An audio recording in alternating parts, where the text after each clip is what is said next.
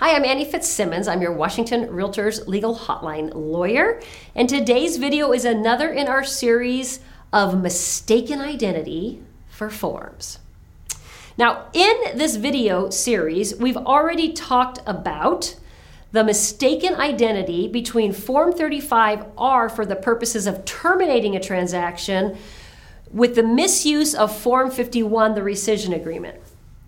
In this video, I want to broaden the discussion to make sure you understand that any time buyer or seller has the unilateral right to terminate the transaction,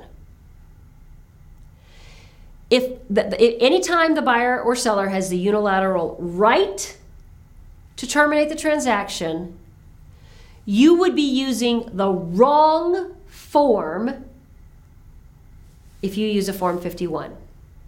So, buyer has the unilateral right to terminate the transaction when buyer timely exercises their contingency right under the financing contingency, the inspection contingency, the title review contingency, the HOA doc review contingency. Pick whatever contingency there is benefiting the buyer. If the buyer has that contingency and they want to terminate the transaction timely, they have the unilateral right to do so. Seller has the right to terminate the transaction.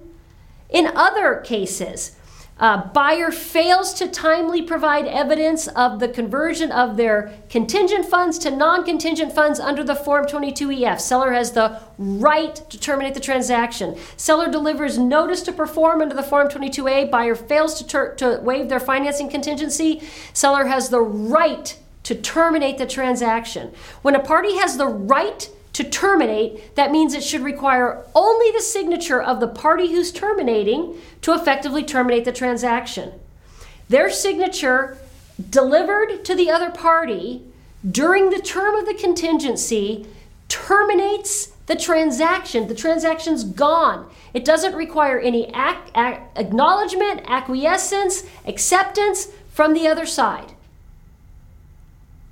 But brokers, in any of those instances, or any other one, where either party has the unilateral right to terminate the transaction, and instead of using the proper notice form, and I think all of those notice forms, with the exception of the inspection contingency, which is Form 35R, I think all of those notice forms are housed within the Form 90 series of forms. I could be wrong. Uh, 22A has a 22AR, where buyer would use to terminate. So there are some exceptions.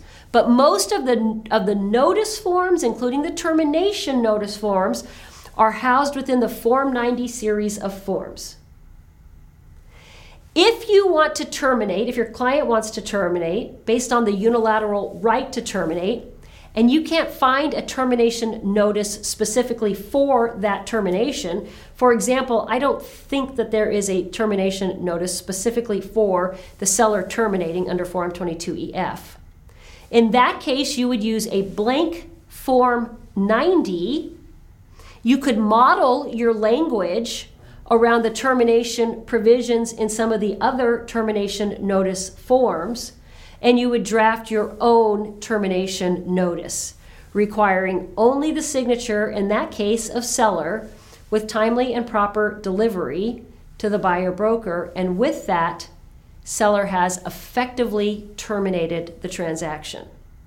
Now, the parties may or may not have an earnest money dispute that needs to be resolved separately.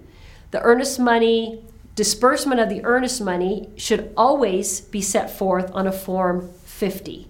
You do not need a Form 51 to disperse the earnest money. You would use a Form 50 to disperse the earnest money.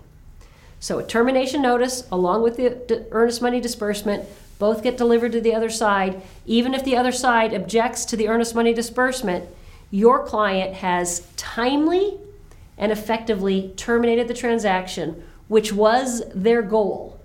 And now they can move on either to buy another house or sell that house to another buyer and worry about the earnest money separately if they have to do that, if there's not agreement on the earnest money.